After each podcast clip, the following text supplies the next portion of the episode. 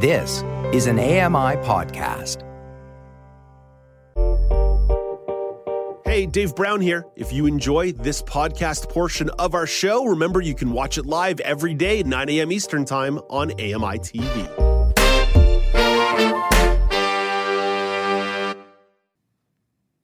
Good morning. It's Thursday, December the 1st. 2022. Welcome to Now with Dave Brown, coming to you on AMI TV. I'm Dave Brown. Let's hit the horns and go.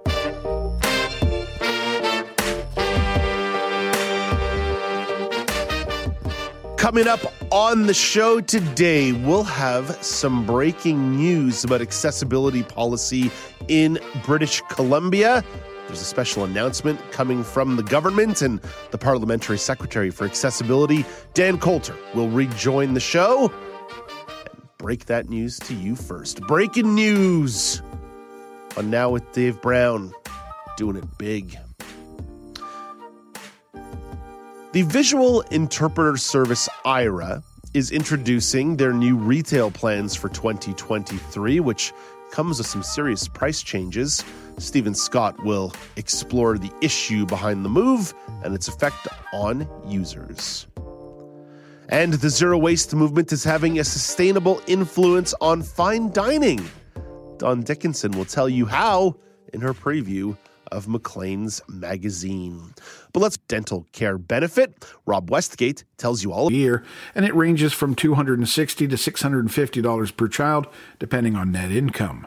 A one time rental supplement of $500 for low income households that was also fast tracked this fall will be available beginning December 12th and a permanent update to the Canada Labour Code that requires the federally regulated private sector to provide two weeks of paid sick leave to employees also takes effect today.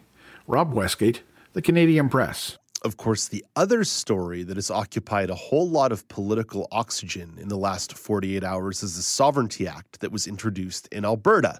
We shared some sound from Alberta Premier Danielle Smith yesterday. Let's get to some of the reaction around the Sovereignty Act. Prime Minister Justin Trudeau says he's not looking for a fight with the Alberta government. Trudeau notes there are concerns about giving cabinets such broad powers. We're already seeing a number of Albertans expressing real concern about the fact that the Alberta government is choosing to bypass uh, the legislature on a number of issues. Uh, these are things that obviously are going to play out over the coming weeks and months. NDP leader Jagmeet Singh thinks the federal government should prepare for a legal battle. Let's see the government start taking steps to preemptively prepare a legal challenge. Uh, we just want to see some steps here, and we know that the federal government has powers. They should start using those. Eric Adams is a constitutional law expert at the University of Alberta. He expects the federal government to be tentative in any kind of legal challenge. Alberta has courted a, a, a battle, and that that rising to the bait is playing into the exact plans that, that, that Ms. Smith has. And so perhaps better to um, let the legal process run its course. Adams notes that next year's provincial election will be a factor in any kind of federal response. And of course, there's an economic side to this. Calgary Chamber of Commerce President Deborah Yedlin says the proposed sovereignty legislation could be damaging to business. Yedlin thinks the bill creates uncertainty, which could scare away outside investors. We compete around the world for capital and labor, and capital goes to where it can get the best return. And that means the efficiency of being able to invest that capital. We don't need any transactional friction. This will cause transactional friction, which will cause companies to rethink their investment plans. Speaking of capital and returns, now I apologize here. I'm about to throw a bunch of numbers at you. Let's talk about some more economy stuff. Three more of Canada's big banks reported their latest quarterly earnings this morning. And let me tell you, the numbers are big. So bear with me. I know math in broadcasting is not always the easiest thing to follow along with, but bear with me and maybe we can try to bottom line this at the back end. TD Bank reported a fourth quarter profit of nearly $6.7 billion. That's up $3 billion year over year. BMO, they raised its dividend and the reported fourth quarter profits of $4.5 billion up from $2.1 billion a year ago. So looking at uh, doubling in profits for BMO and TD. And CIBC reported its profit fell. It fell to nearly 1.2 billion from 1.44 billion dollars a year ago. I don't know what CIBC is doing, but you know, only making 1.2 billion dollars last quarter. I mean, what's the point? Why even be a bank if you're only making 1.2 billion dollars in the fourth quarter? Anyway, I I suppose that, the underlying factor there is the banks are doing well, even as uh, economists. I'm putting the quotation marks up for that one. Economists are telling you how terrible the economy is. A lot of those economists working for these banks, by the way, raking in record profits. It's almost like raising interest rates. It's like really good for financial institutions. Okay, I'm, I'm going to get us in trouble one day with uh, my freewheeling style. Uh, speaking of the financial sector, maybe this deal is not quite as headline grabbing as RBC's $13 billion purchase agreement of HSBC, but Desjardins just announced the purchase agreement of financial company Guardian for $750 million. Just a, a mere 750. Uh, bottom line, it's a good time to be a bank. I wish I was a bank. Let's get to our daily polls.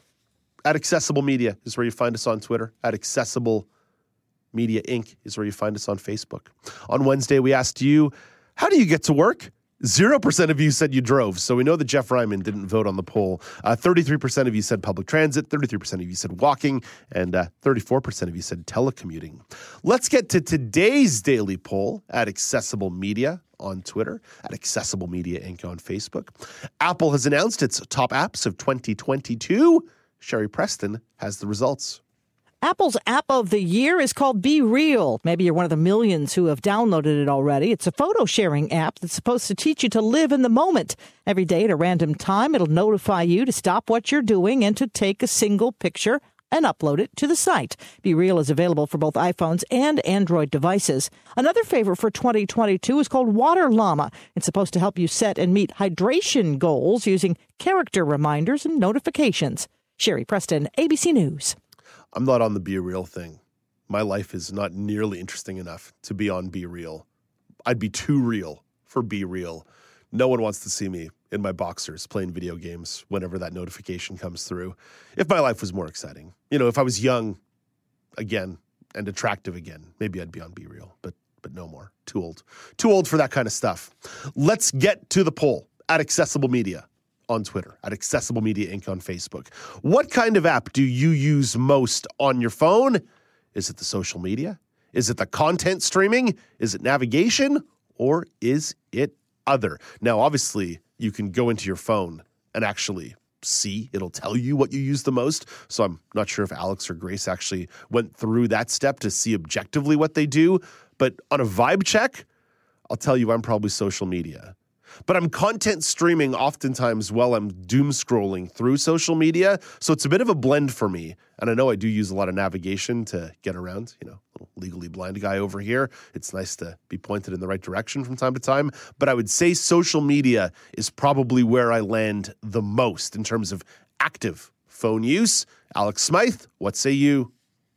Yeah, so when it comes to my actual phone, I'm not doing too too much content streaming. Like I'm not going to be on Netflix or or any of those major streaming sites. I'll I'll go on YouTube, uh, but that's just for because it's my phone. You know, I I I'll use a tablet or I'll use you know uh, a stream another like TV connected streaming device. So I'm seeing it on a bigger picture. Uh, so in the context of this question, for what is specifically on my phone, I will have to say social media uh, and specifically not not as much like the Facebook, the Twitters, and all that. I'm, I'm more on like the Reddit and the Imgur uh, side of things. You know, it's like less me putting things out there, but more just kind of consuming some of the content that other people are are putting out there. I didn't go through the the finding out which app is used most, especially since I, I just got a new phone and I've been still setting things up. So it may be a bit skewed towards like settings and, and things like that. It's not uh, not as helpful at this point. How to connect my phone, how to uh, get data back and transfer from another device. Yeah, that's that's basically what currently on my my new phone is. But uh, overall, I'd say social media. What kind of phone did you get?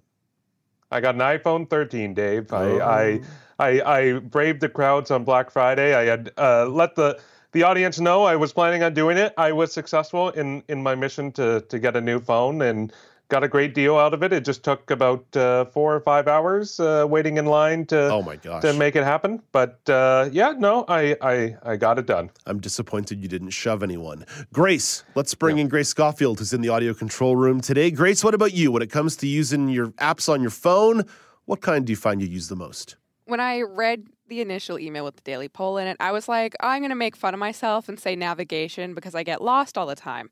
And then I thought I should actually look at my phone and check. So you did the thing. You Yeah, went and did the yeah, objective thing. And it really humbled me this morning. Um, I spent eight hours on TikTok this week. Oh my gosh. I'm not laughing, by the way, because I spend a lot of time on the Facebook machine and the Facebook Reels. So It really says something that I spent eight hours on TikTok and I am in exam season. Um, that really says something to me. So I think that, like, definitely social media is my top um, phone usage app. That or streaming Spotify is always open if I'm not on TikTok, apparently. Um, or Oh, we'll, we'll talk about Spotify in about 20 yeah. minutes uh, with, with Ramya and Alex as well. or I'm video calling my parents or friends or something. Those were the top two apps: the video calling apps and Okay. TikTok. Well, the video calling is kind of a nice one. That means Yeah. like you're reaching out to people, you're connecting with people in your life. That's nice. Yeah, I think that one was good, but but the TikTok usage really made me think about setting another time limit on my app. But Yeah. I know I'll just ignore that. I'll be like, no, give me 15 more minutes, and I'll click that 12 times. So I'm not on the TikTok, but I use Facebook Reels, which is essentially the same thing. In fact, it, Yeah. it, it scrapes a lot of its content from TikTok. It is so easy to get lost in that rabbit hole because they really don't throw ads at you. And when they do, you can swipe through them Yeah. real quick. And sometimes the ads are good. Sometimes I like watching ads because I'm a little bit of a weirdo like that. Uh, yeah, I on Sunday evening, I didn't work on Monday, so I oh, I stayed up a little bit late and I'm watching stuff in bed. And I think I was swiping on Reels for like two and a half hours straight, That's what gets me. It's the before bed. Which is objectively Yeah. terrible for us. Yeah, but Facebook is good. Facebook I use for uh, Dr. Pimple Popper videos. Oh gosh. yeah, gosh. yeah. Those those are the best ones on Facebook, but uh, not too often. Just yeah. occasionally. Yeah, I feel you. I Yeah. feel you. Okay, Yeah. yeah. So, so social media seems to be one of the big media, one of the big winners and the humbling thing this morning. Unfortunately. But we'll talk about Spotify and their Wrapped feature in a little bit later on the show. But for now, we say goodbye to you, Grace. In the meantime, you should vote at Accessible Media on Twitter, at Accessible Media Inc. on Facebook. And then as you do that, you can say, well, obviously I use social media more because I'm voting on these polls. Social media is not your thing. Send us an email, feedback at ami.ca, feedback at ami.ca, or give us a phone call, 1 509 4545. Let's go back to Alex Smythe. Alex has the national weather update.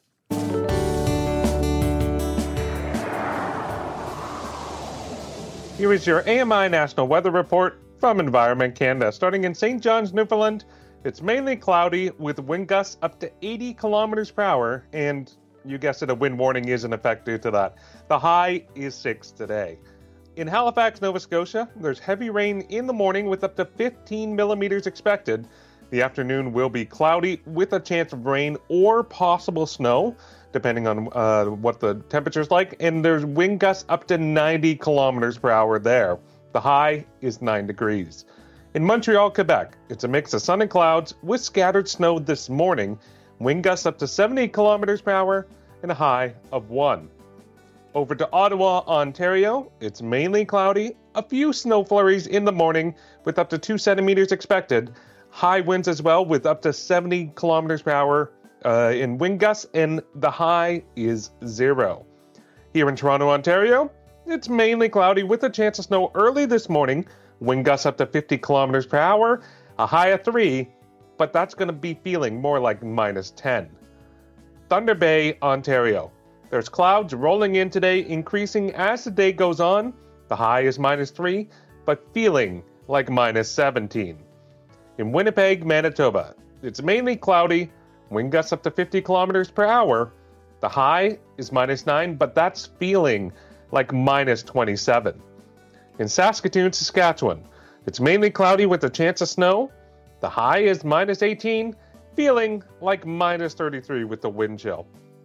In Calgary, Alberta, snow turning to a mix of sun and clouds near noon and into the afternoon. The high is minus 19, but feeling like minus 30. Edmonton, Alberta, it's a mix of sun and clouds and a chance of snow as well. The high is minus 20 with a wind chill of minus 28. And up in Yellowknife, Northwest Territories, often where we're getting the coldest temperatures this uh, this time of year, it's mainly cloudy with possible snow. The high is minus 27, which feels like minus 40, so very frigid up in Northwest Territories. Over to Vancouver, BC. It's been ugly, ugly weather the past few days. Today, it's a, a bit better. It's a mix of sun and clouds, and it's clearing up in the afternoon. The high is zero, feeling like minus nine, but there is a special weather statement in effect due to cold temperatures tonight because there's going to be ice that is a concern in the area. And more more and, snow expected. And Alex, we have to remember that minus nine for our friends in Vancouver, that might as well yep. be like a polar vortex. Exactly. It, it's it's rare, especially at this time of year too, Dave. You know, we're dealing with a lot of cold temperatures. So it's going to be a similar situation over in Victoria, BC. It's mainly cloudy, possible rain or snow this morning, then clearing. The high again is zero, and that special weather statement is also in effect due to the drop in temperatures tonight and possible ice in the area. So be careful when you're going out and about tonight over in BC. That's your AMI National Weather Report from Environment Canada. Thank you very much, Alex. Coming up next, the zero waste movement is having a sustainable influence on fine dining. Don Dickinson will serve you up a preview of Maclean's magazine. This is Now with Dave Brown on AMI TV.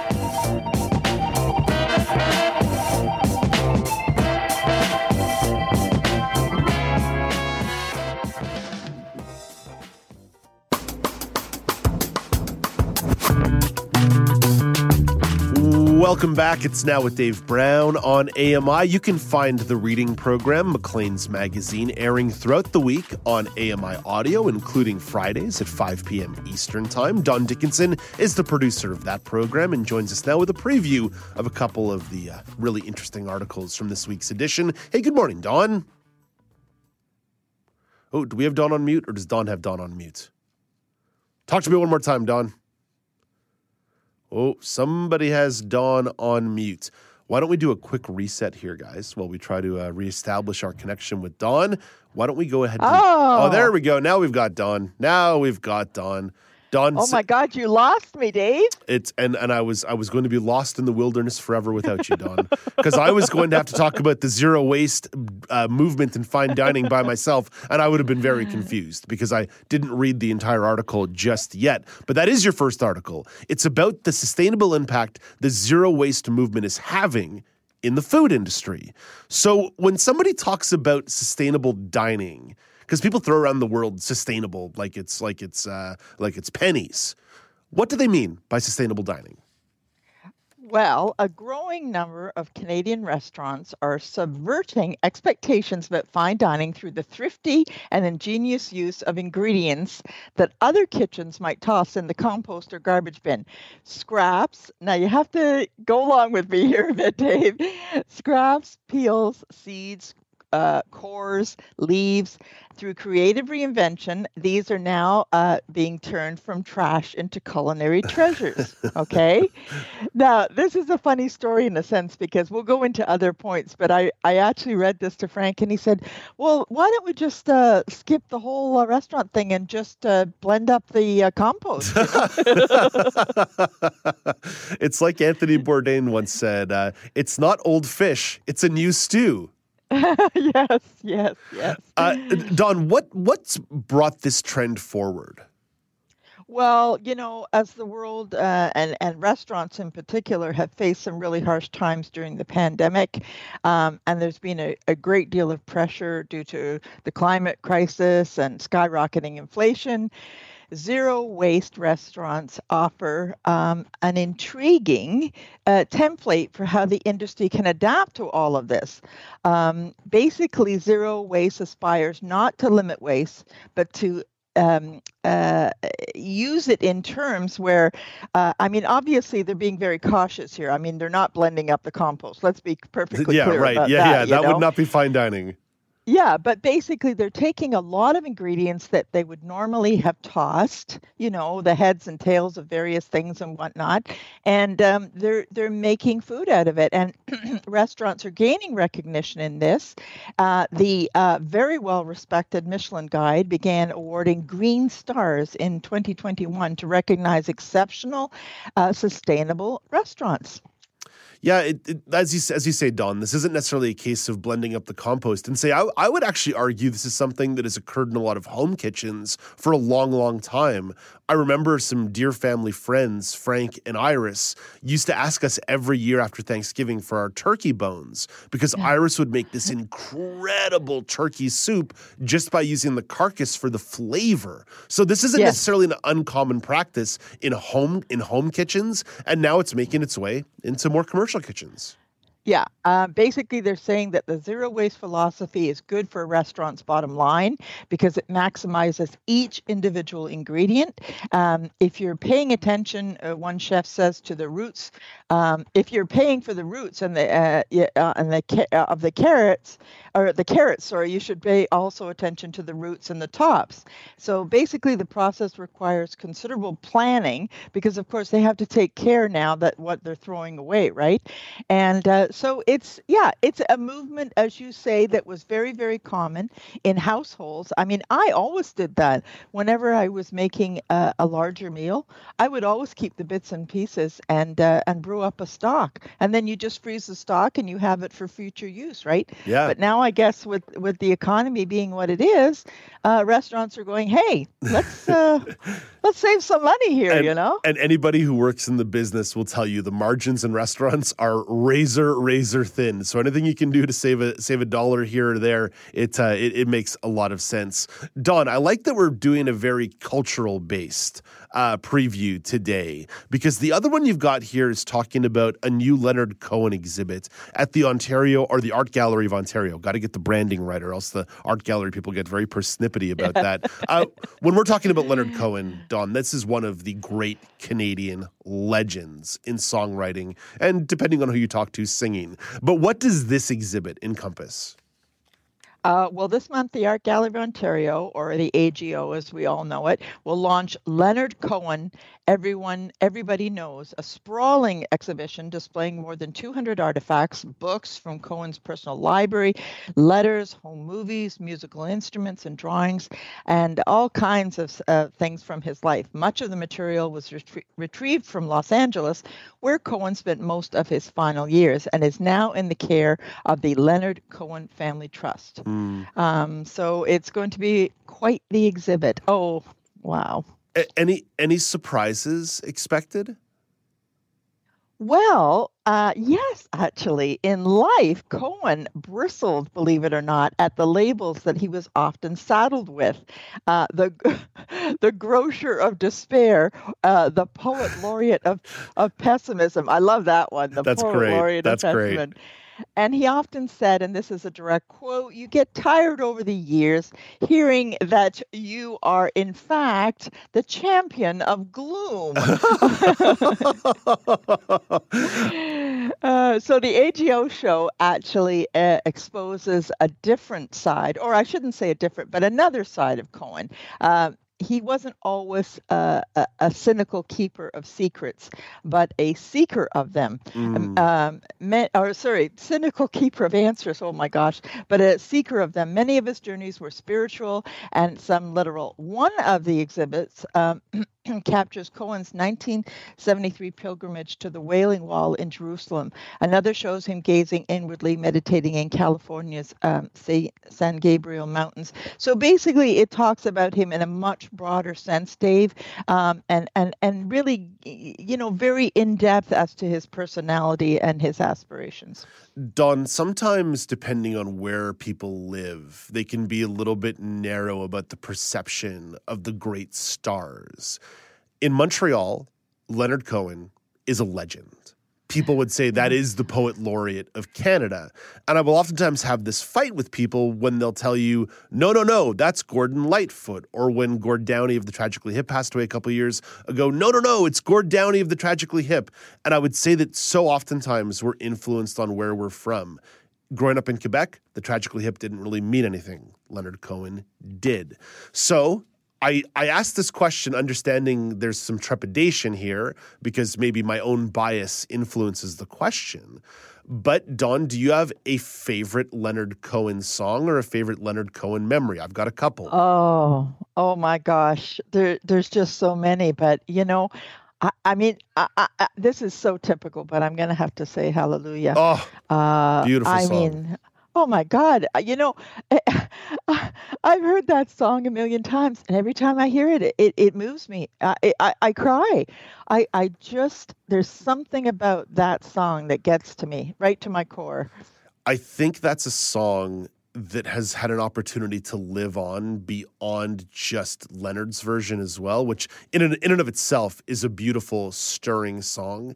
But we've had Rufus Wainwright do a cover of that song, uh, just using a piano, which was prominently featured in Shrek, but has since been broadened out. We, of course, have the very, very famous Jeff Buckley version of Hallelujah on the slide guitar right before Jeff Buckley passed away, that is just stunning, that's been uh, covered by artists like Ben Harper. So you've had covers of covers in terms of a Hallelujah. It is just a stunningly, stunningly beautiful song. I've got one more for you, though, Don. The song Chelsea Hotel about the alleged affair that Cohen had with Janis Joplin uh, while they were in rehab together.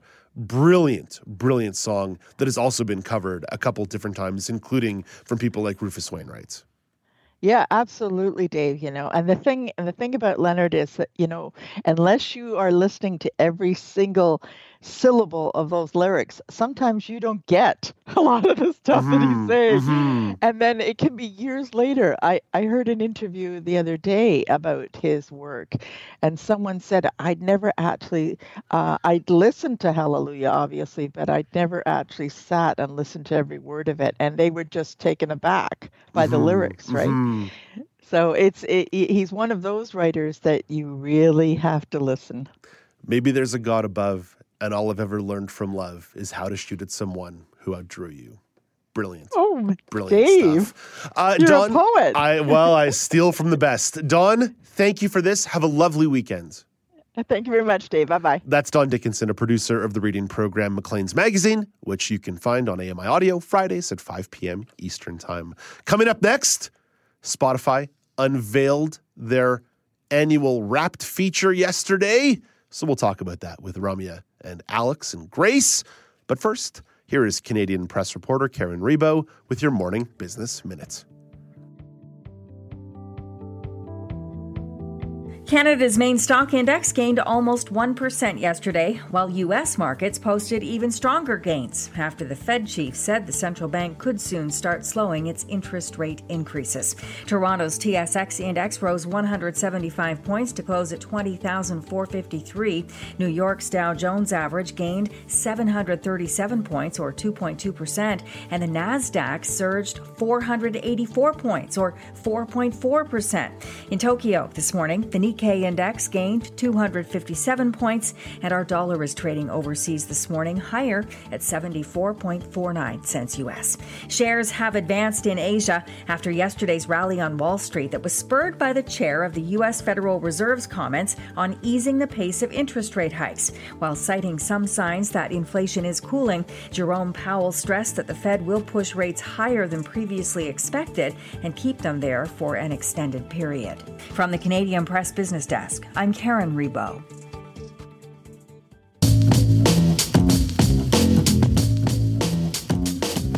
Welcome back. It's now with Dave Brown on AMI. We'll bring in Ramya, Alex, and Grace in just a moment, but let's set up the story before we do a roundtable chat. Spotify rolled out their wrapped feature yesterday. Alex Stone shares some broader highlights in tech trends. Harry Styles, as it was, was the most streamed song on Spotify this year. Bad Bunny, meanwhile, was the most popular artist for the third year in a row. The Verge's Ariel Shapiro says that data comes from Spotify Wrapped, the company's year end roundup of users' listening habits. over the past six years has become an increasingly big uh, social media event and something that Spotify has completely dominated the market on. The app also shows users their individual data, including this year their music personality. I thought the music personality thing was really smart because people love being categorized.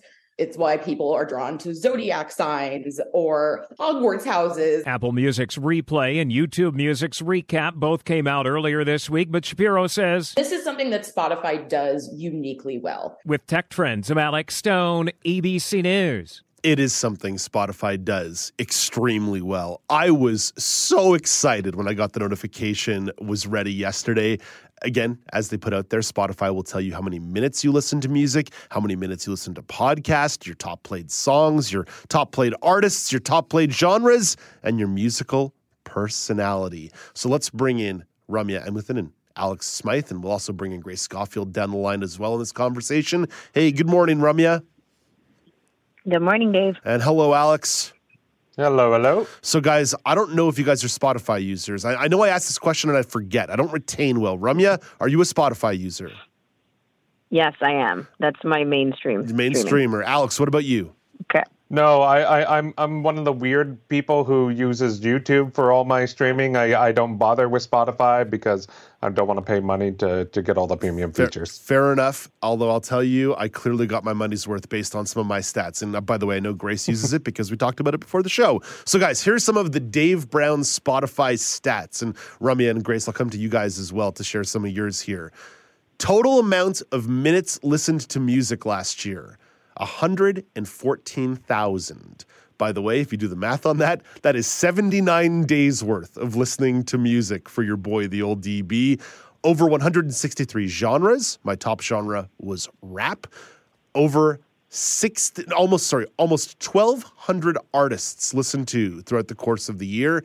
And Spotify described my musical style, or my musical listening style, as adventurer very curious, loving to discover new music. So I felt pretty good about that one. Ramya, did you did you have a chance to look at your stats at all, or was the uh, Spotify Wrapped even accessible for people?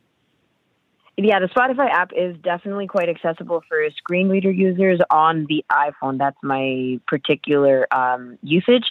I didn't look at my stats, stats, Dave, but I think that I'd fall under the adventure category too because I'm always telling i have my uh, spotify connected to my google home right? And i'm always telling google to play this or that or surprise me or you know um, lo-fi hip-hop music for dogs and that. So so it's definitely eclectic but nowhere near the listening time you have. That's incredible. I, I i apparently have no life other than rolling up big fat doobies and listening to music in my spare time. Um, uh, uh, grace i want to bring you in here because you had a chance to look at some of your specific stats and one of the most popular artists would hardly surprise us so I'm sure that upon hearing that first Tech t- Trends clip, everybody went, "Oh, Grace is on the board. Obviously, it's Harry Styles." Um, I was in the top 0.5 percent of Harry Styles listeners this year, and I listened to Harry Styles specifically for 4,232 minutes. Oh my gosh. Out of a listening time of 46,932 minutes. It's like 10% of your listening was yes. Harry Styles. Yes, exactly. Um, and I'm not ashamed of it. All of my top songs were Harry Styles, except for one of them, which was unfortunately from the Twilight soundtrack. I don't understand how this happened, but it did. Um, so Harry Styles definitely ruled my, my Spotify statistics this year. I sometimes we talk about these moments in our musical consumption to say, oh, you know, what's a um, oh, what's the word I'm looking for? An, an, indulgence, a sort of maybe you're a little bit ashamed by your top song or what you listen to the most. And obviously, Grace has no fear when it comes to hers.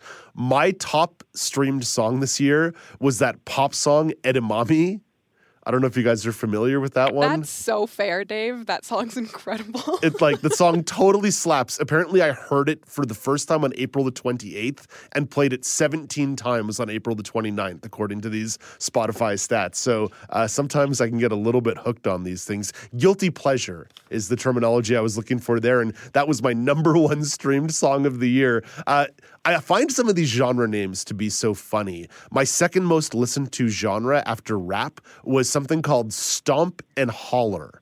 Ramya, you're a music fan. I didn't know that. I didn't know there was anything called Stomp and Holler.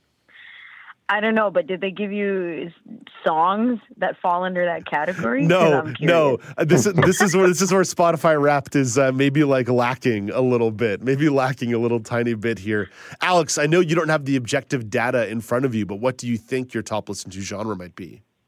Oh, hundred percent metal. I, I'm one of those weird guys who who finds it relaxing to listen to people screaming and and uh, yelling uh, for 24 hours a day. So that would definitely be my my top genre. So if Spotify uh, would classify it probably something like angry or or or um, I think you should talk to somebody music, uh, that would probably be the genre it would fall under. So you get a lot of ads for uh, good help, a lot of good help ads Yes. in your uh, in, in between your podcasts. Uh, Ramya, what do you think your top genre would be? Again, you haven't you haven't jumped into the uh, to the feature just yet, but if you were to take a random guess, what do you think your top genre would be? Definitely Afrobeat. Uh, my like throw on playlist at any given moment is Afrobeat, and whether that be you know letting the thing do its algorithm or um, going into my playlist, but abs- absolutely Afrobeat. I don't know though. Maybe there's some subcategory in Afrobeat that I'm missing, but um, it's like 2000s playback. I really love that nostalgic feeling, but that's kind of a, a specific vibe for me. But overall, Afrobeat. Uh, Grace, I, I I can't imagine that Harry Styles is its own genre, although I'm sure It uh, should be. although it, although it, should be. Uh, what did it say your top genre was? My top genre was pop, obviously, since I played as it was 205 times this year, and it only came out in April.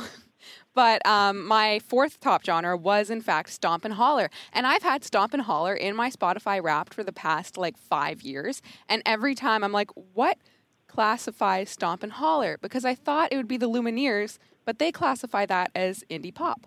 Yeah, so I got some weird stuff too, like uh, New Americana. I'm like, what? Yeah. What is? What do you mean by New Americana? know what like, this means. th- this is like neighborhoods in Toronto, where every three blocks someone's like, no, no, no, this is my neighborhood. It's like, no, you live in Right. North York. Like New And- Americana is like a Taylor Swift lyric or something. It's not a real genre. yeah, exactly, exactly. Okay, so we're having a lot of fun here, and I've clearly said like I love this feature. I was delighted when I got it. I've already favorited my the playlist it makes for you of your top songs of 2022. But this is clearly a big tech tech company tracking your data. Alex, if they do something this creative with our data, do you actually care?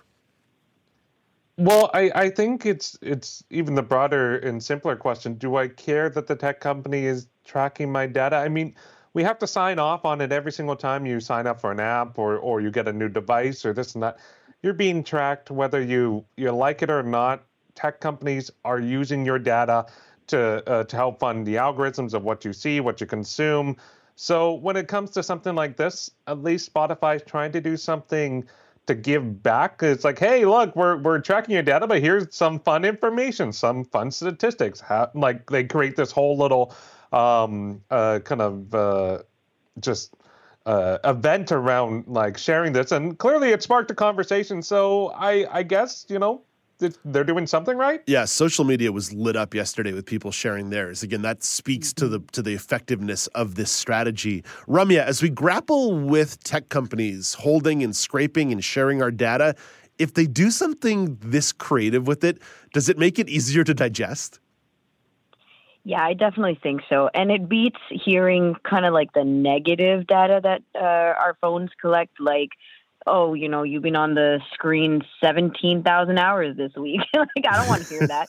but I prefer to hear how what my songs were, what my audiobooks were, how my listening habits are, um, and then the pet playlists they create on Spotify. Like Lizzie's made it in this conversation twice already, but I'm just saying it's really fun, right? So. Uh, and interactive, as Alex pointed out. It's all over social media. I prefer to have this kind of information. I still think we're not super um, aware of how much data is actually being collected to put out this creative information. I feel like if we go down that road, it's going to be mm, scary. Yeah, let me be clear. I do not want Tumblr to send me my Tumblr year in review. Let's just keep that like in its own separate place. Grace, do we grapple, do we reconcile with the amount of our data that's being tracked, even if it's tracked and provided to us in such a fun way like this? I think that Spotify Wrapped is like a really glossy way to track your data. Like Ramya said, you, you don't know like exactly what they're tracking. You just know this like top mm-hmm. level. Here's how many minutes you listen thing. But it is so much fun for me to go through my Wrapped every year, and it does make it a lot easier. And honestly, I think that if Spotify didn't have this, it would be much less of a fun platform to use. So I Yeah. think that it, it's something that keeps users coming back is Spotify Wrapped because it's something exciting to look forward to every year. So I think that if it's presented to me in this way, I'm definitely a lot more okay with it. their algorithm is definitely good at, at feeding this quantitative data, like taking this quantitative data and feeding it back to me.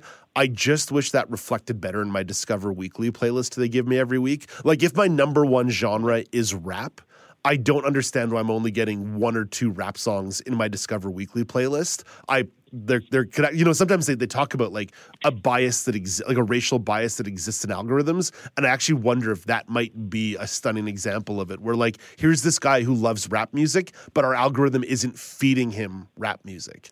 I'm, I don't mean to leave that dead fish on anybody's lap, so maybe I should just move on.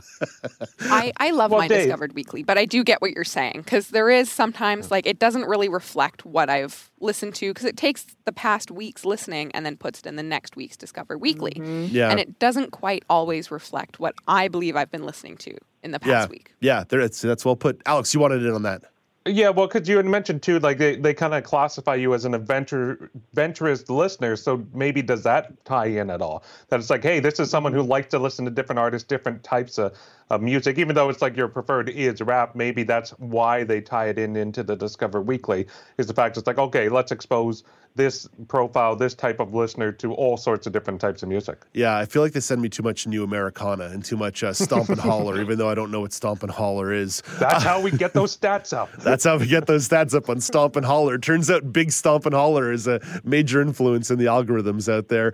Uh, Ramya, we are now saying goodbye to Alex and Grace, but we can't say goodbye to you just yet because you are the co-host of Kelly and Company, which comes our way at 2 p.m. Eastern Time on AMI Audio. What is coming up on the show today? Okay, we're talking to Fern Lulham. She's our bestie from the UK, and she's going to give us a story on John McFall. And this is a man with a disability, and she says that his dreams and ambitions are out of this world. And if you know uh, Fern, this is definitely a pun, and there's something coming out about space. so we're also talking to choreographer uh, Tiana. Tatiana Stefanova about an upcoming performance of the Nutcracker, and this is one being held by Toronto International Ballet Theatre. So we're looking forward to that convo. Uh, it's not the holiday And- season without the Nutcracker. I know, I know, and this is the first time we brought it up on Kelly and Company, so you know, many more times to come. Plus, Michael Fair, he's reviewing a new game. Um, it's called Evidence 111, and this is where you can ch- play as Chief Inspector Alex Wells in a debut interactive audio game from a brand new developer. He's got lots to say on it. Very good. Ramya, thank you for this. Have a great day. Thank you for uh, jumping in on the show a little bit early today. Thank you, Dave.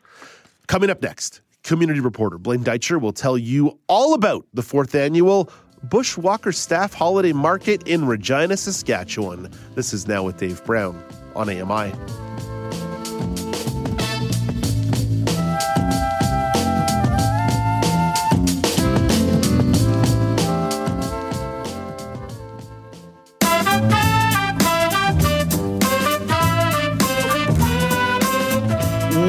Welcome back. It's now with Dave Brown on AMI. Let's head into the prairies to catch up with community reporter Blaine Deitcher in Regina, Saskatchewan. Hey, good morning, Blaine. Good morning. How are you today? Blaine, I'm well. Yesterday, Derek Lackey was telling me all about some Christmas light shows and holiday light shows in Winnipeg. And Regina is not to be outdone by Winnipeg. How dare Winnipeg even try, Blaine? So there's going to be some fun light shows coming to the Regina area. The light, the lights outdoor celebration. So, what are locals going to experience at this one, Blaine?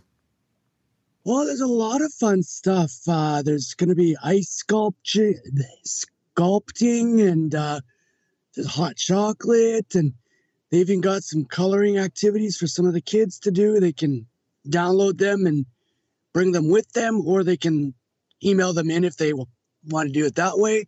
Um, but it's going to be a great two hours of just getting together with the community. What about music? Is there going to be music?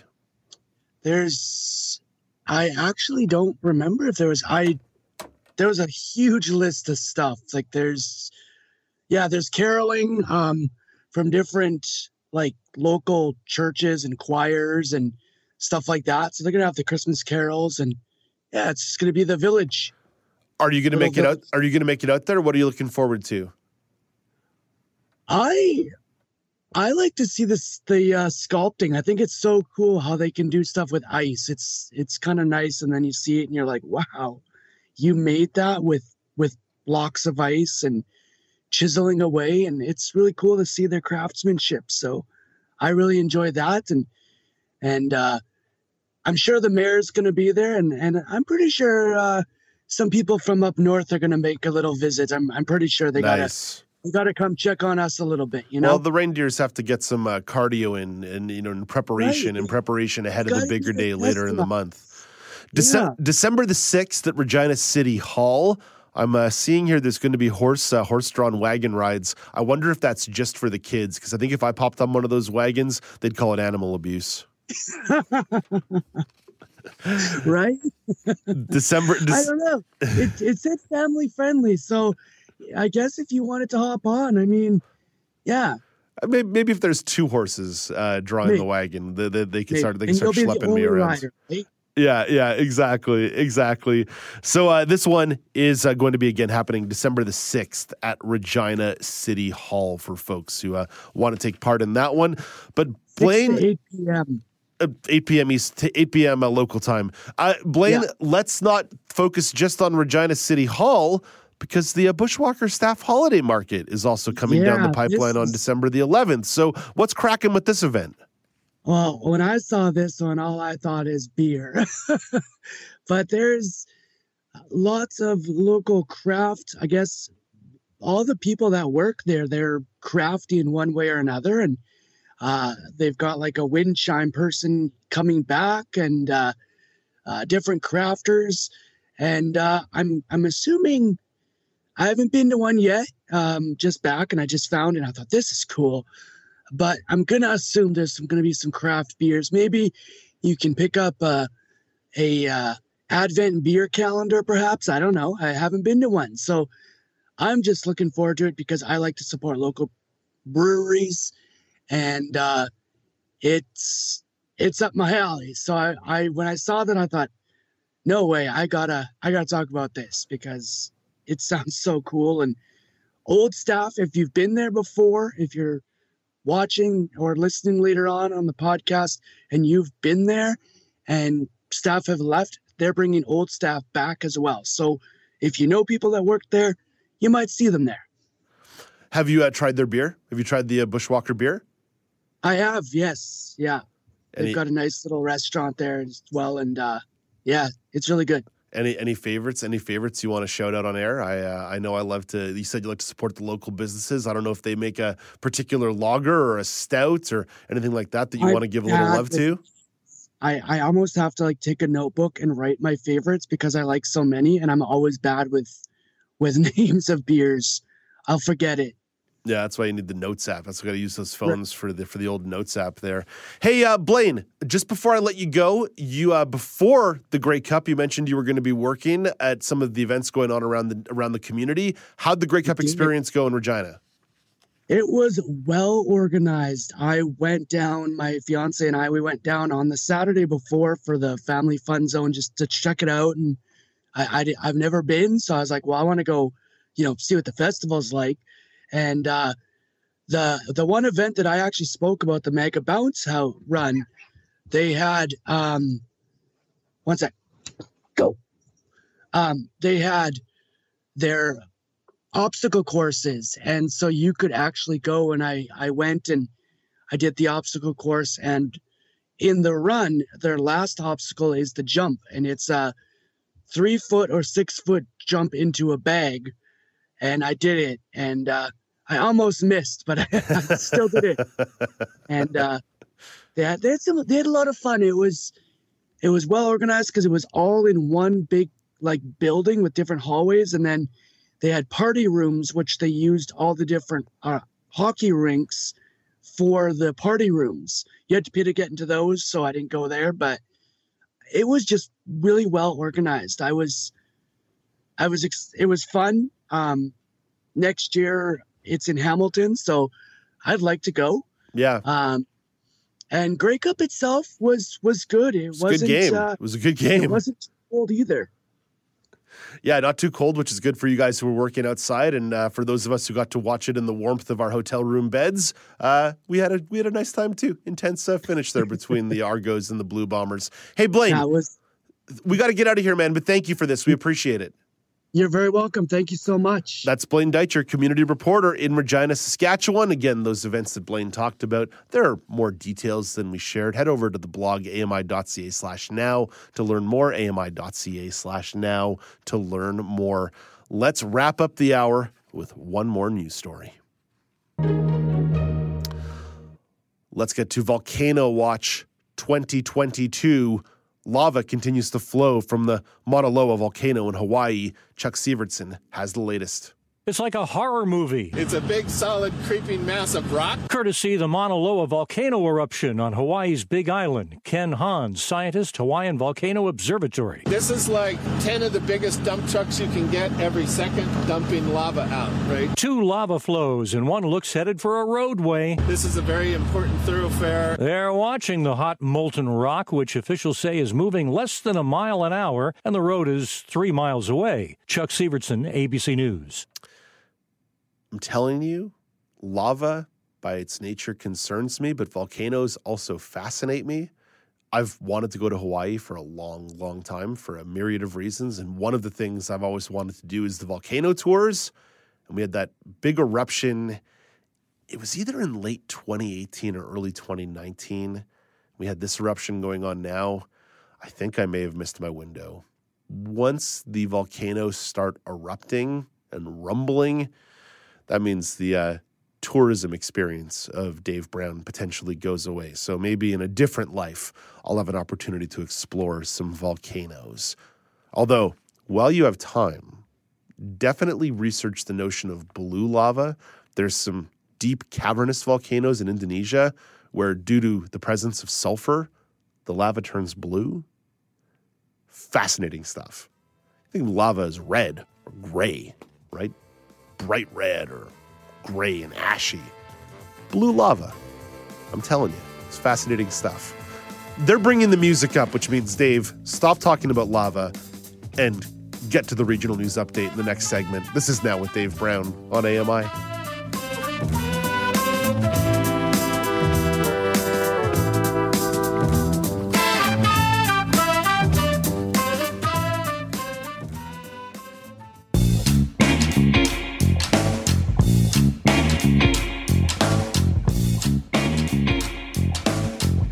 Welcome back. It's now with Dave Brown coming to you on AMI TV. I am indeed Dave Brown. It's Thursday, December the 1st, 2022. Coming up in the second hour of the show, there is a special announcement, some breaking news about accessibility policy in British Columbia. Parliamentary Secretary for Accessibility Dan Coulter will stop by the show and break the news for you. And you know the visual interpreter assistant service, Aira? Well, they've got some new retail pricing plans rolling out in 2023. Stephen Scott is going to explore some of the issues in the in with the regional news update. Concerns in the BC government is reviewing whether it can improve where and when it deploys resources ahead of the next big snowfall in Metro Vancouver. Earlier this week, on the side of the road. The storm forced the closure of the Alex Fraser Bridge, which is a key commuter artery. Another major snowstorm is forecast to hit the region tomorrow with cold and icy temperatures today. Let's head over to Ontario. We can get some findings from the Auditor General's annual report. Allison Jones has the story. Auditor General Bonnie Lysyk says in her report today that overall COVID 19 vaccine wastage in the province is 9%, or 3.4 million doses. She says about half of that could have been avoided with better forecasting of demand. She also identifies problems with the system for booking vaccine appointments as the province created its own portal, but about half of public health units are using their own. Lysyk says since people could book multiple appointments, that led to about 227,000 no shows in 2021, which likely contributed to vaccine wastage. Allison Jones, The Canadian Press, Toronto. And let's head into Quebec, where Quebec Premier Francois Legault laid out priorities in a speech to the legislature yesterday. Emily Javesky has those highlights. Francois Legault delivered his inaugural speech to the legislature today, almost two months after his Coalition Avenir Québec was re-elected with a large majority. He says the French language is the foundation of Quebec, and his objective is to stop what he calls the decline of the language, particularly in Montreal. Legault also boasts that Quebec emits significantly fewer greenhouse gas emissions per capita than the rest of the continent. He says the fight against climate change should not interfere with the mission to increase Quebec's wealth. Emily Joveski, The Canadian Press. And finally, we end up in the Atlantic provinces where the PEI government has launched a pilot program to help island, island homeowners upgrade their old heating systems to more efficient units. The residential home heating program will allow homeowners to borrow funds to buy and install equipment that is eligible for an energy efficiency rebate. Finance PEI will provide financing to a maximum of $30,000 per residential property over a 10 year period with no interest charged. That's your look at what's going on in the colonies, out in the regions. Let's bring in Brock Richardson for a sports chat.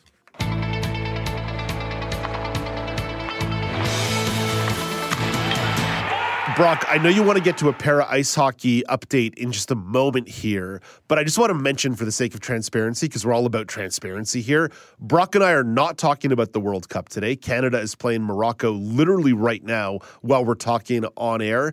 No point in trying to preview that game. It's happening as we speak. If you're watching it, you're already watching it.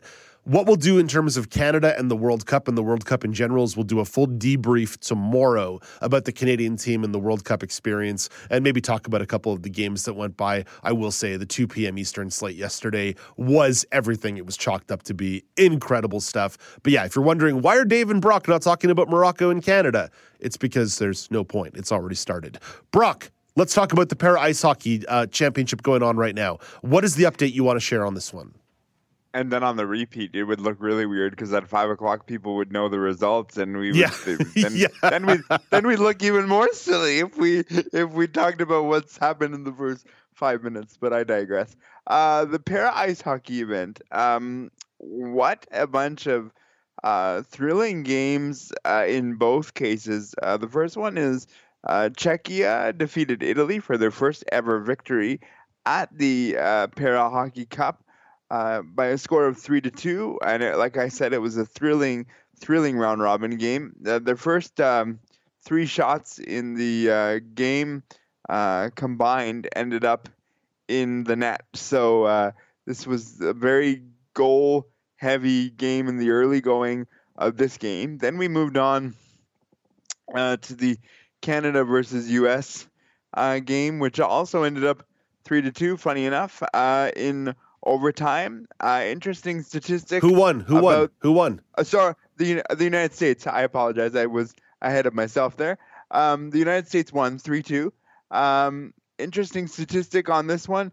Uh, Canada's captain uh, Tyler McGregor scored his 100th goal uh, with the uh, program, so that was cool. This was a very uh, compelling game. I do have to walk back my comments yesterday and saying that both teams played a very highly competitive game, giving it their all, um, and nobody seemed to be taking their foot off the gas pedal. However, this marks the 14th straight time, the 12th straight time that Canada has lost against the United States in the 14 year existence of the event. So, yeah.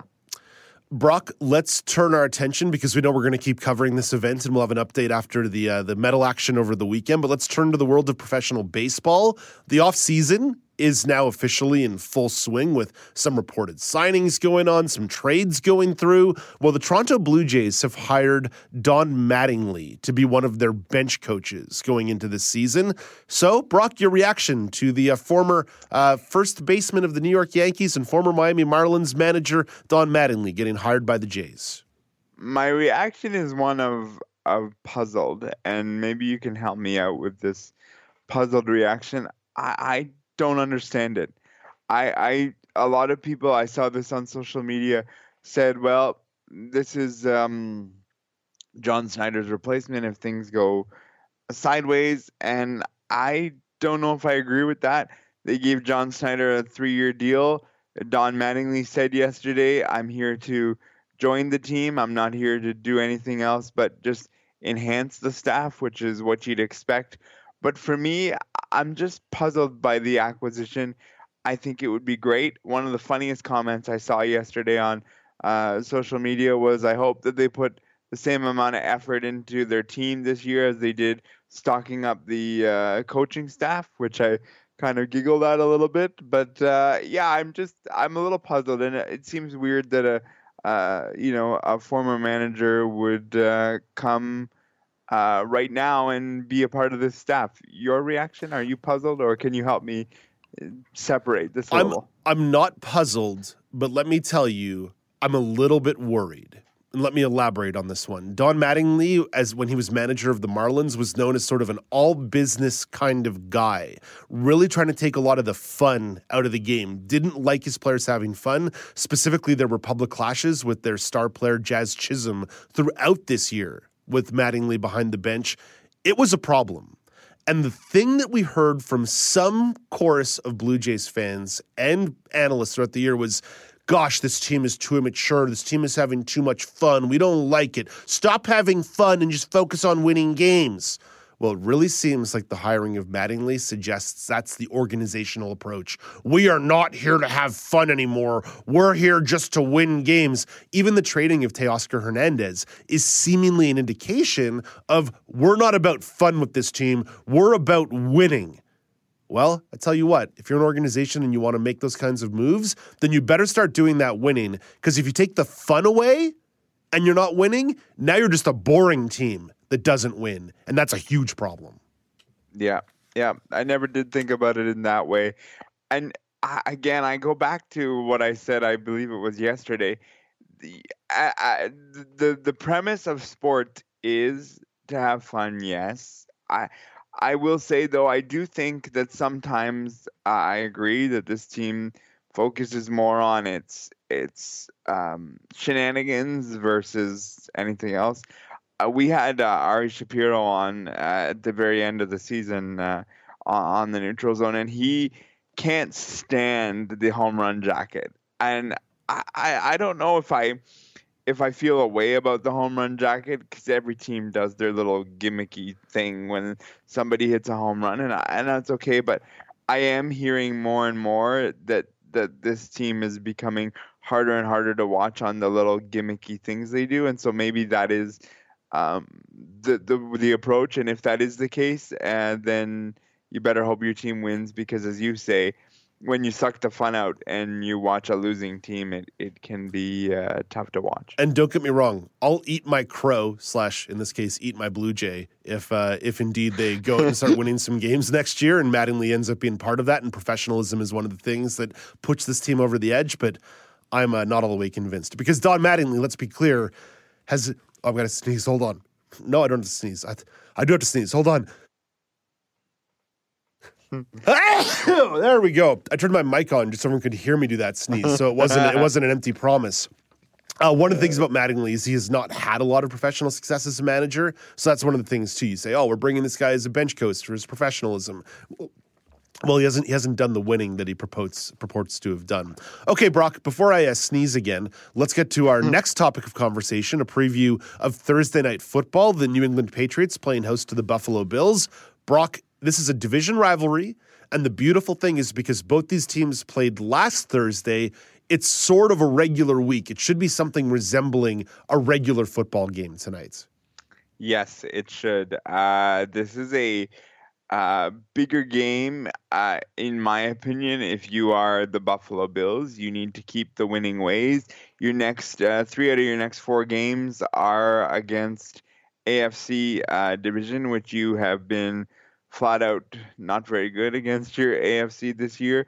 Uh, you need to be good in your AFC if you have hopes of uh, winning it. The quarterback in Miami has, you know, turned his stuff around and, and oh, really play Tua played well. Tagovailoa, number Yes. one in QBR rating, Q quarterback rating, throwing in the pocket, throwing out of the pocket on third down in the fourth quarter. In overall QBR, Tua Tagovailoa gunning for the MVP this year for the Miami Dolphins. But let's not talk about the Miami Dolphins, Brock. Let's talk about the New England Patriots and the Buffalo Bills. Yes, the the new the New England Patriots can be that sort of team that that comes in and just kind of says, "Yeah, we're still here." And so, to me, I think uh, that Jones and uh, Bill Belichick and all their team is going to come out guns a blazing, and Josh Allen and, and company better kind of you know cross their cross their T's and dot their I's tonight if they want this to. Uh, to work out because it is a road game and uh, yeah, it's primetime television and we'll see. But it's going to be a very intriguing game nonetheless. Historically, the Patriots do well against the Bills, even as the Bills have gone through this surge, resurgence and the Patriots have taken a few steps back in the last years. There was the famous Monday night game last year where the Patriots just didn't throw the ball in the second half on a windy night and just played a very physical brand of football against the Buffalo Bills it seems as though every transaction the Bills made in the offseason was to actually counteract that style of play with some of the players they've drafted and free agents that they've signed. But the Patriots, with some subpar play from their quarterback, Mac Jones, this year, and some injuries across the team, may resort to that physical style tonight, although it could be difficult because they're really relying on one running back, Rhamondre Stevenson, to be the bell cow because Damien Harris, their their original starting running back is not going to be available to them tonight. So this game has the perception of being a close game. I'm not quite sure why. The Patriots are uh, the, the Bills are favored by three and a half points as a road team on what is not a short week. I'm not so convinced I understand that line, other than the fact that Bill Belichick tends to play well against the Buffalo Bills, but oh, I, I, this kind of feels like a real opportunity for a statement game for this Bills offense against a Patriots team who's good at beating bad teams, not so good at beating good teams. The, the, the trouble about the Buffalo Bills, though, Dave, is that like we look at the game against Detroit last Thursday, and everybody, I kept seeing everybody say, "Oh, it's going to be a landslide against Detroit," and, and it wasn't. And this is the problem with Buffalo is they play, and I'm not saying that that you know uh, New England is a team that that is terrible, but they play down to their opponent. Where, whereas they can go out and be like gangbusters against Kansas City, and then just poop the bed against other teams, you go, huh? How come this took place? So the inconsistencies of Josh Allen, and maybe that's partially age. I don't know what it is, but every week I'm sitting there going, "What am I going to get this week?" Because I, I, I don't know as a, a as a Bills fan what I'm going to get. And the Patriots live to beat the Buffalo Bills. They sure like do. Montreal and Toronto in hockey. That's the same kind of rivalry. Brock, we got to get out of here, but enjoy the soccer as it plays out the rest of the day. Enjoy the football tonight, or enjoy the football this afternoon and the football tonight. And we'll talk to you tomorrow. We will. That is Brock Richardson. He is at the AMI Sports Desk and the host of the Neutral Zone. Alex Smythe is at the AMI Weather Desk.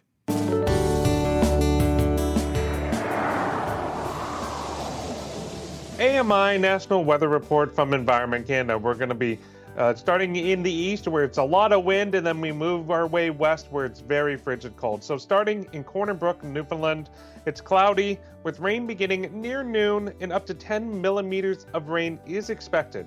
Wind gusts up to 80 kilometers per hour, and a wind warning is in effect due to those high winds. The high is 7.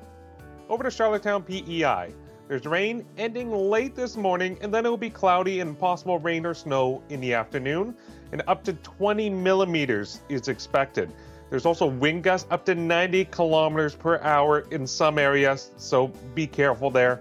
Obviously, a wind warning is in effect for Charlottetown, and the high is 9 degrees. Over to St. John, New Brunswick. Heavy rains in the morning, then cloudy and possible snow this afternoon with up to 10 millimeters expected in the morning. Wind gusts up to 80 kilometers per hour, and the high is 4. To Quebec City, Quebec, it snowed today, and wind gusts up to 50 kilometers per hour with a high of 0. Here in Toronto, it's mainly cloudy with a chance of snow early this morning with wind gusts up to 50 kilometers per hour, a high of 3, but feeling like minus 10. in Sault Ste. Marie, Ontario. There's snow flurries off and on today, and possible snow squalls and blowing snow this morning. Wind gusts up to 70 kilometers per hour, and the high is negative 1. To Brandon, Manitoba, it's cloudy with a chance of light snow, wind gusts up to 50 kilometers per hour, a high of minus 9, but feeling more like minus 28. To Regina, Saskatchewan, snow today with up to 4 centimeters falling, wind gusts up to 50 kilometers per hour. A snowfall warning is in effect as snow is expected to continue overnight and into tomorrow. The high is negative 11, but that's feeling more like negative 24.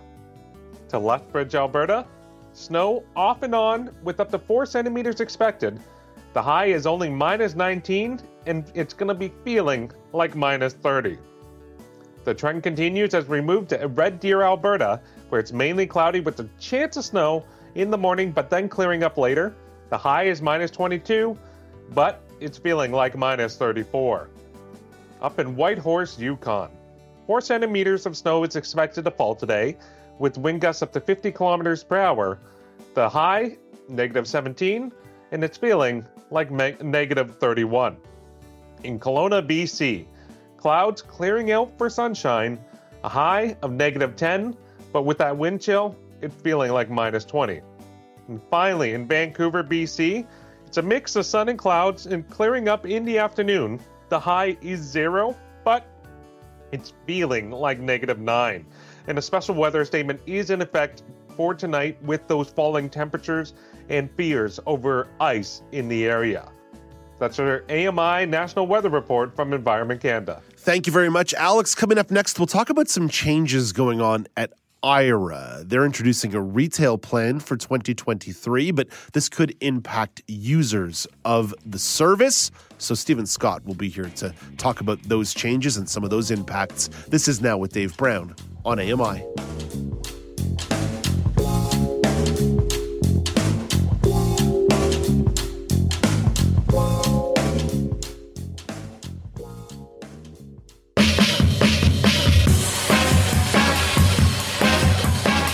Welcome back. It's now with Dave Brown on AMI.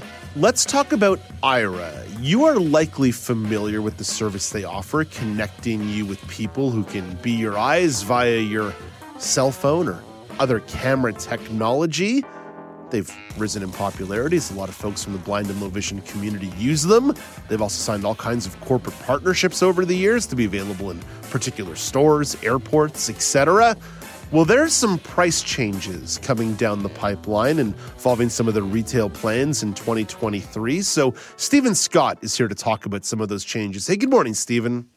Good morning, Dave. How are you? I'm well. So I know you guys are going to delve deep into this on Double Tap Daily on AMI Audio later today. But what are some of these changes coming down the pipeline to Aira?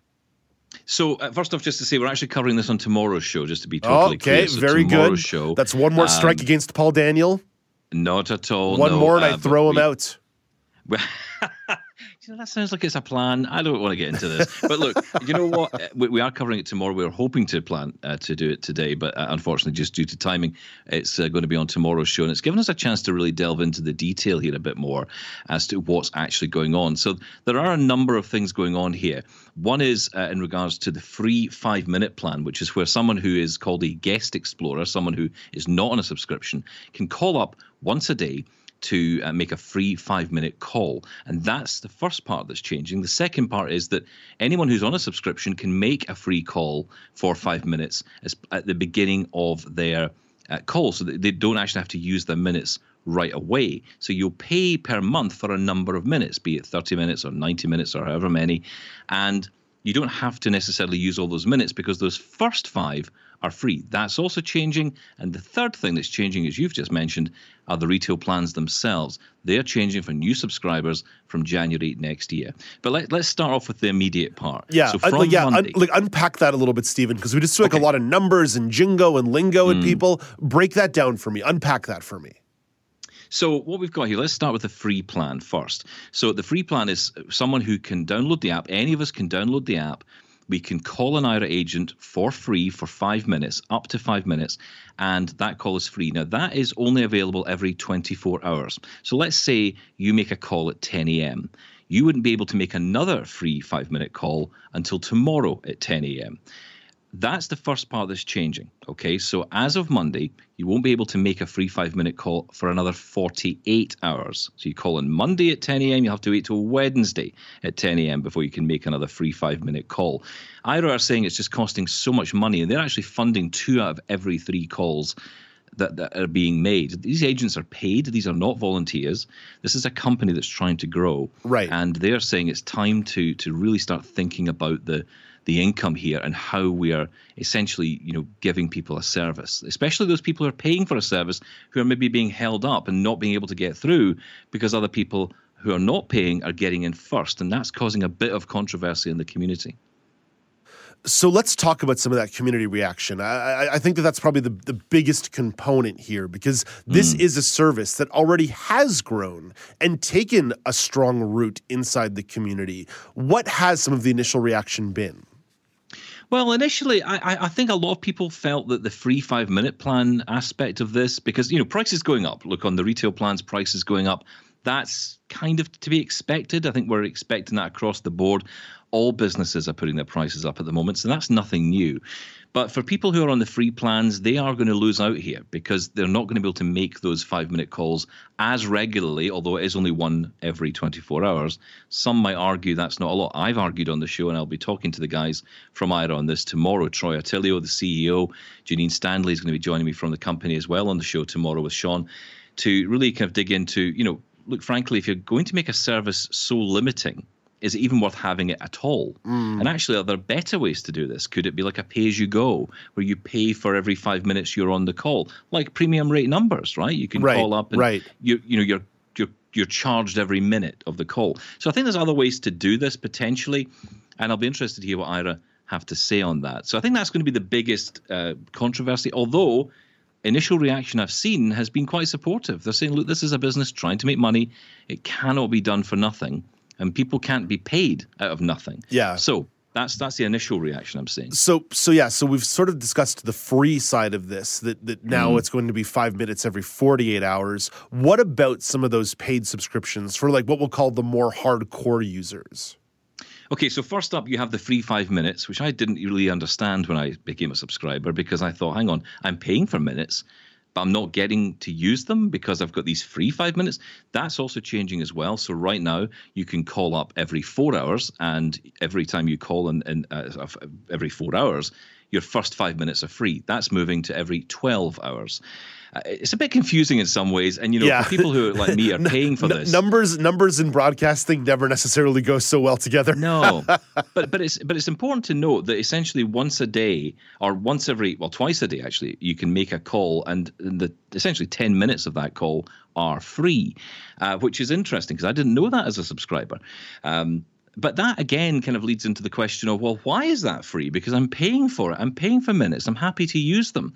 So what happens to all these unused minutes at the end of a month? If we're struggling to you know have have people use the service who can't afford it could they benefit perhaps from those unused minutes? I think there's lots of questions here about what they're they're trying to do. And then of course on the retail plans what i can tell you is that there are no actual numbers yet but what we have been told is that the prices are going up and they are going to be steep rises in the subscriptions for the Aira service. So, you know, clearly they're trying to find ways to make more money. I don't think they're getting the level of corporate partnerships that they were perhaps hoping would pay for a lot of the services they yeah. provide. Well, th- those are some of the dominoes that were falling. I remember especially early last year, early 2021, throughout that year, mm. we saw major airports partnering with Aira, major stores, retailers partnering with Aira. and it seems like that news has dried up a little bit. Yeah, and that's the problem. And of course, a lot of people have invested a lot of time, a lot of money as well into the service. You know, personally, for example, with Envision glasses. You know, people may yes. have bought the glasses. Yes now, of course, Envision glasses do a lot of other things, as we've talked about here. They do lots of things, but of course, one reason a lot of people were interested in them was because it had the Aira functionality. Now, That's not to say that you couldn't use the Envision Ally feature on there, which is similar in that you would choose people who are your allies, like your phone a friends on on Who Wants to Be a Millionaire. uh, you know, who's going to help me sort the socks today? And uh, you know, you can call them up and be an ally, and you can be on that call as much as you like, and it doesn't really call you cost you anything other than the data connection. So that's something. And it, also, let's not forget Be My Eyes. Be My Eyes is a fantastic volunteer led service. So if you are struggling with Aira, if you think, I just can't afford to get on the plans, then you might want to think about something like Be My Eyes and using that instead. Although, I always say this be very careful about what you're showing them. Don't ask them to read your bank statements or you know check out personal information because they are volunteers right and as much as be my eyes do their best they can't be certain of every single person you're contacting. Essentially, it's, it's like calling a stranger. So treat it in that way.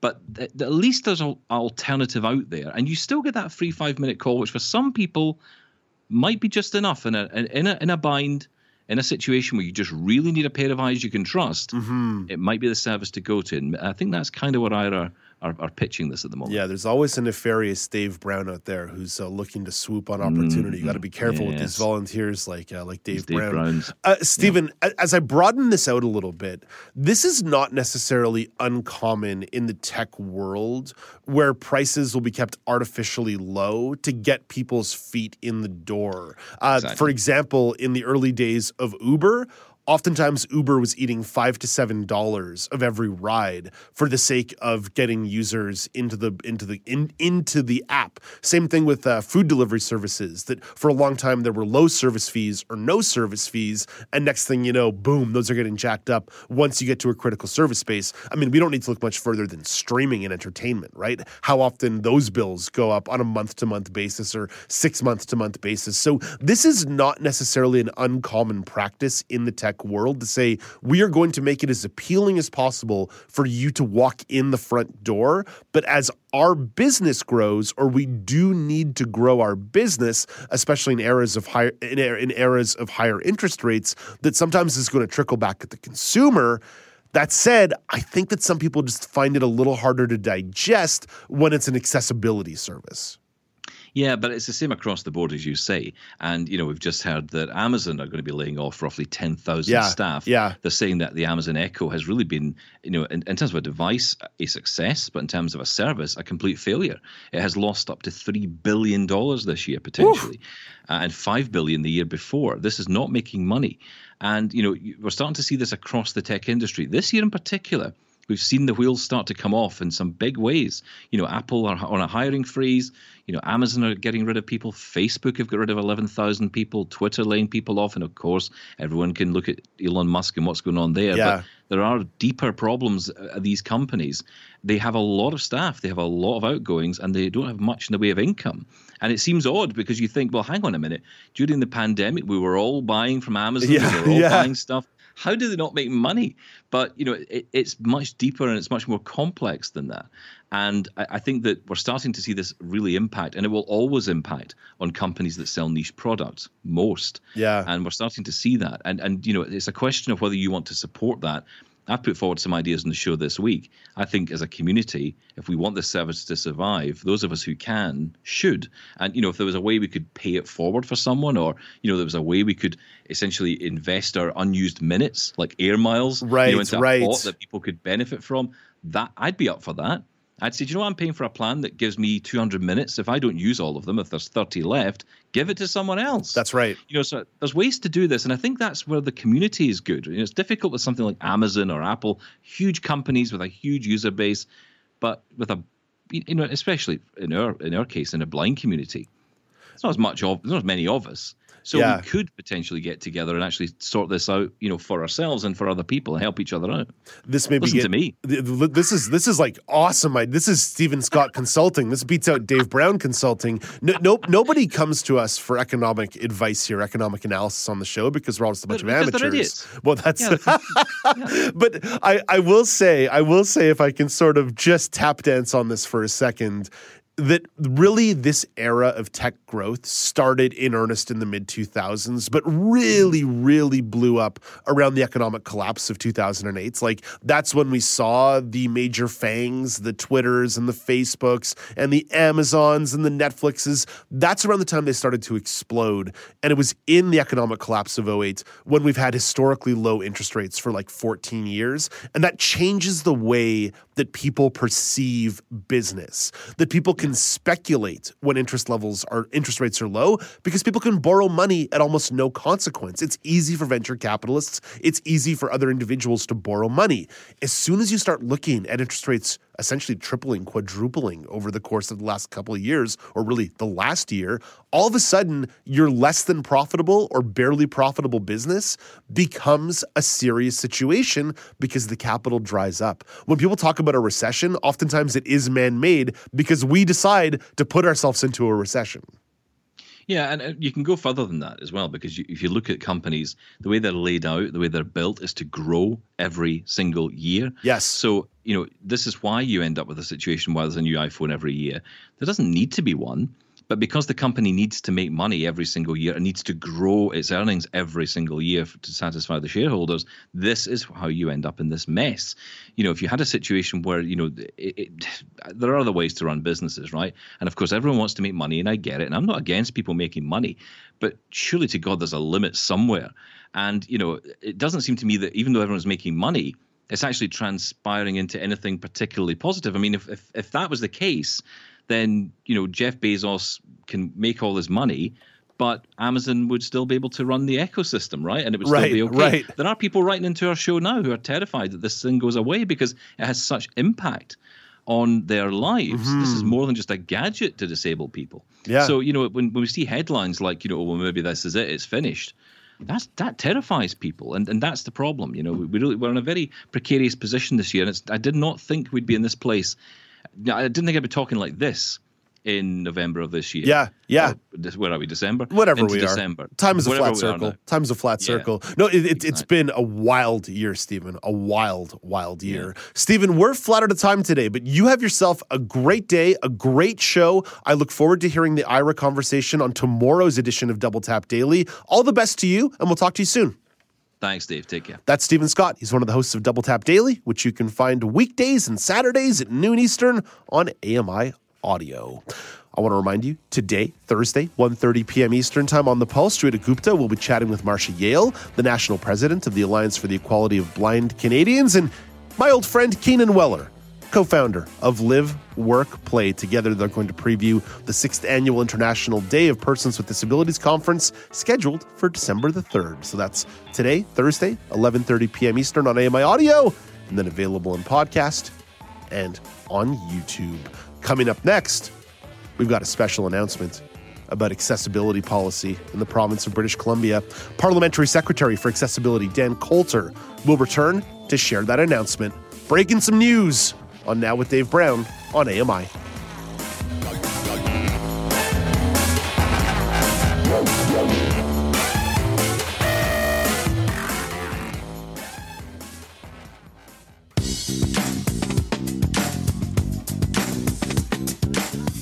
Welcome back. It's now with Dave Brown on AMI. This weekend marks the International Day of Persons with Disabilities, and the British Columbia government has some accessibility announcements to share. Let's break some news with Parliamentary Secretary for Accessibility in BC, Dan Coulter, who returns to the show. Secretary Coulter, thank you so much for making some time for us today. Oh, thank you very much for having me, Dave. So, even though the third is on the weekend, you just couldn't wait to share some announcements and you wanted to join us for it. So, the first one has to do with some new accessibility standards. What do you want to share about this? Oh, yes. So um, we are starting to develop accessibility standards for our Accessible uh, BC Act, which I've talked uh, to you about uh, before on this uh, on this show. But we've uh, now appointed two 15 person um, technical committees to begin work on the standards. Um, so the the two standards that we're developing is uh, going to be around employment and um, service delivery, and so those uh, uh, those um, committees will start their work very shortly here. I know we'd potentially be here all day if we started naming all 30 people, but can you give us a sense of some of the folks who may be included here or some of the areas of expertise they're going to be bringing to the table? Yeah, well, I guess I guess I'll I'll maybe hone in on one person anyway. Um, so we uh, in our accessible employment committee, we have you know folks who work in the field of uh, finding work and uh, making uh, in, you know job opportunities accessible for folks with disabilities. And so I know the chair of our um, our technical committee on employment. Uh, she works in that field and uh, works for a group called Open Door Group, and uh, they are dedicated to uh, to accessible employment. And so she's she's an expert in that field. How is this? How are these standards going to be part of the bigger journey since the Accessibility Acts were passed? I believe it was last year in British Columbia. How will these committees end up helping helping the government frame policy moving forward?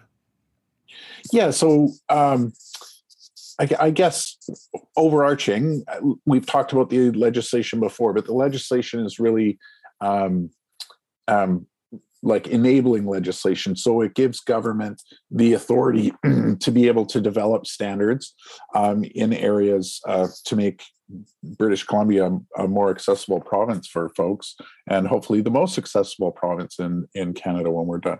But each standard takes about two years to develop. Uh, that's what other jurisdictions have found. We are um, going to do two um, two standards in conjunction with each other.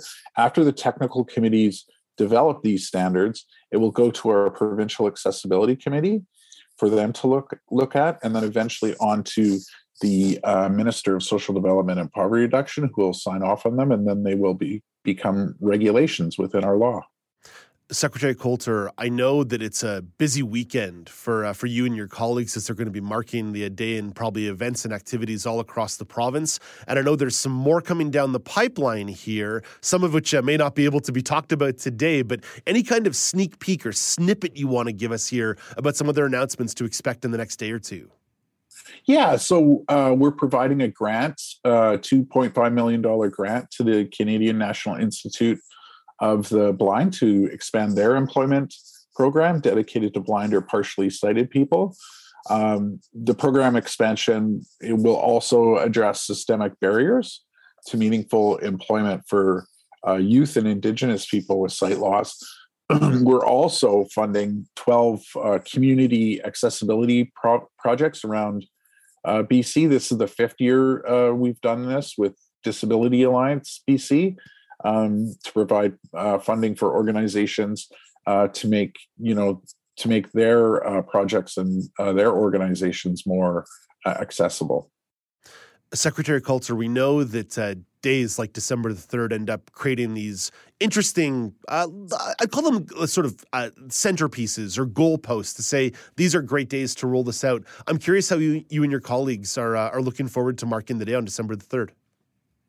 Well, yeah. So um, I have no specific I have no specific events to mark the day, but I will be mar I you know I'm doing more interviews uh, to tell people about the work that we're doing here in British Columbia, as well as uh, these grants that we're providing.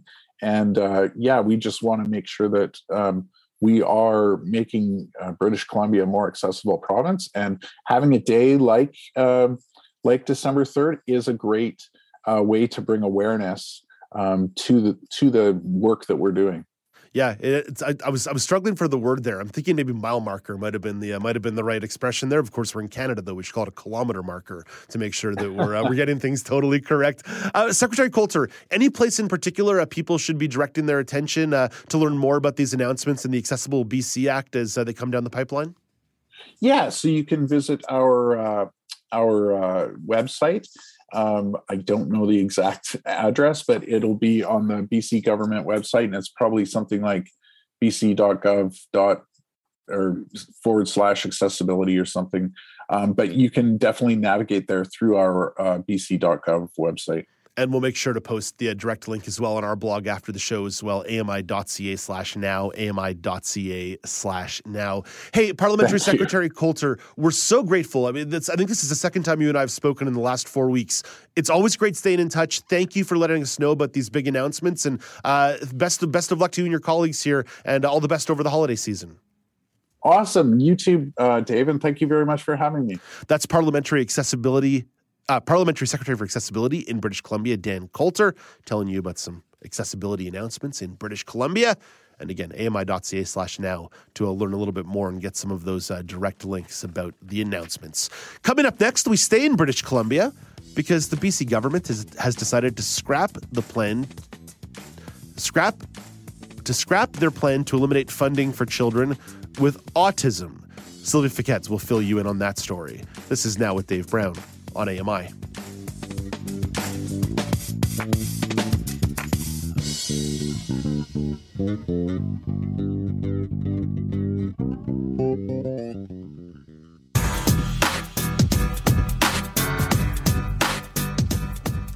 Welcome back. It's Now with Dave Brown on AMI.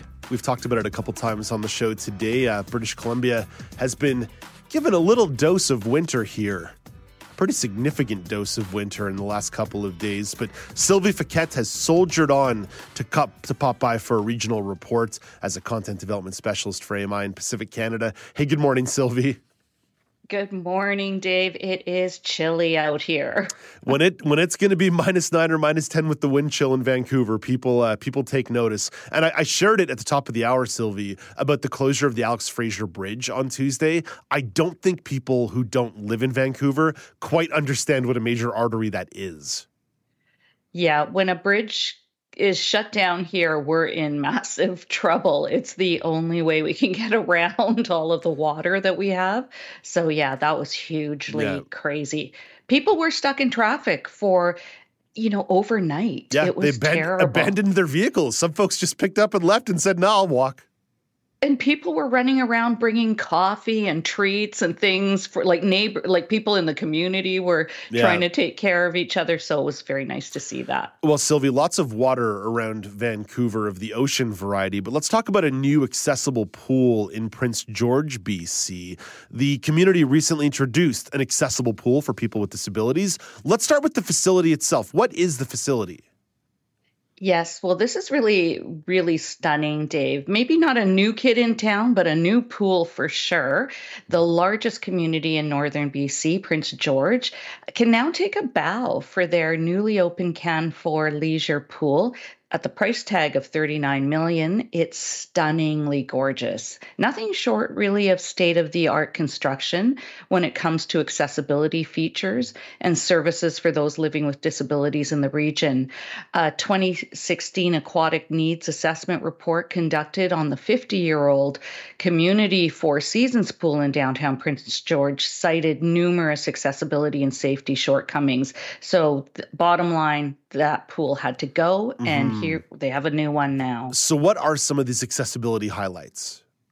Yeah, one of the most notable accessibility features in the new building is the inclusion of pool pods that assist people when they're getting into and out of the water. Think of it as a water elevator. Oh, I could use Each- that.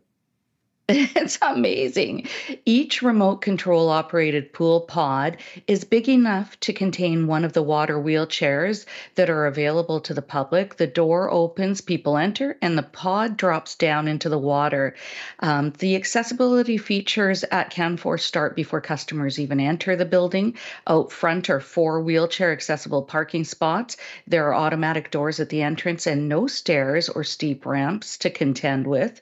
And inside, colored strips on the floor help guide partially sighted people to the change room area, which includes a universal room with 16 private change spaces and three for people with disabilities. The barrier free change rooms each have a motorized bed that can be lowered to the floor, a track system to hoist people onto the bed, and showers with fold up seats. Even the hot tub, Dave, is fully accessible. Oh, with yeah. diff- it's great. It has different water depths, enabling one to wheel with a water wheelchair right into the hot tub. I'm on Expedia right now, booking my trip to Prince George for uh, for a nice pool day there at the community center. Uh, Sylvie, as you mentioned, this is something that's been identified by the community, a need for a long time. What's the early reaction? Yes. So, a Prince George resident and advocate for people with disabilities said, as a person who deals with chronic pain and mobility mobility issues, he's very excited about using the new pool. He loves water, saying the ability to just float, that freedom in the water, it just makes you feel so good. Uh, the advocate added that with proper equipment and trained staff, a person with a disability who comes to the pool may just need a little extra help, which is super important in making making that person feel like they're part of Prince George and the community. They've been just um, really, truly thought of, and um, that way the community with disabilities can enjoy the facility as much as everybody else. And the aspect of inclusion is just really, truly highlighted in this new pool. Sylvie, let's move on from this community story to a broader government story. And people should bear with us on this one because there's some double, double negatives that can get a little confusing. So, yes. BC's newly appointed Premier, David Eby, has announced the government's plan to eliminate individual funding for children diagnosed with autism in the province has now been scrapped. The best way for us to move forward for kids in the province is to ensure that those families that have services that are working for them are not stressed, are not anxious about what the future looks like, that we're all focused together on delivering for kids across the province. So, Sylvia, again, this can get a little bit complicated. There's double negatives in the way that this has been presented. But let's start with the initial policy idea. Why did BC's Minister for Children initially decide to phase out individual autism funding for children in BC? Yes. So, Dave, eh, double negatives all around with this one. So, in October 2021, Mitzi Dean, Minister for Children and Families, stated that the government would be phasing out individualized funding for children with autism in BC by 2025. Dean announced then that children with autism would still get services through a new hub model, which would be very inclusive for children with various conditions, not just autism. For families with children who have autism in BC, the individualized funding model means that, for example, children between the ages of 6 to 18 years old would receive a maximum of 6000 per year for each child that has autism in a family. The funding could be used for behavior consultants or analysts, speech language pathologists, occupational therapists, or physical therapists, as well as for out of school support, life skills programs, and behavior interventionists. So, why did the government, specifically the new premier, David Eby, who's literally been in power for less than a month, why did he decide to revisit this policy change? Yeah, Eby said the decision to maintain individualized funding instead of phasing it out in 2025 came after recent meetings with parents, caregivers, Indigenous groups, child rights organizations, and experts. Eby stated its hope is or his hope is that we have a reset where parents are reassured that they'll get the services for their kids that they need regardless of that child's diagnosis. And those parents that have systems in place that are working for families that are working for their kids will be able to continue with those programs so, what's the response of some of the parents here? Sylvie, we've, we've only got about 90 seconds. And I just, before you answer this, just want to specify that when it comes to individualized autism pro- programming it can and funding can actually be a little controversial. In Ontario, they tried to phase it in and parents objected. In BC, they tried to phase it out and parents object. There's no necessarily unanimity here, but what's been the response from some of the folks who fought to keep this individualized funding? Yes. So, Dave, over the past year, there have been countless numbers of parents who receive individualized funding, very vocal advocating for their kids to continue receiving this funding. Um, it's not a cure for sure, not a silver bullet, but it increases in a non trivial way the likelihood these children will have a better life. So many parents over the last 20 years have used the funding to buy one to one therapy for their children, which significantly uh, mitigates the symptoms of ASD. And uh, it just really increases the these children's chance and opportunity to live life with dignity. And so it is something that we've heard about often. We've reported on the show Mhm. that uh, people are very vocal about this. So it is a, it's one of those things where you know a hub model sounds great until you go to for the services and there isn't someone specialized in that hub to Mhm. provide them. Yeah, absolutely. Absolutely. Sylvie, thank you for bringing us this update. It's a really important story. Thank you for being on top of that one for us. All the best to you, and I hope you find a very warm sweater uh, for this afternoon and this evening. Turtleneck. I'm I'm dialed into the cold, Dave. Have a great day. Oh my Thanks a lot. gosh, that's Sylvie Paquette's content development specialist for AMI. That's all time we have for today. We'll be back tomorrow. See you then.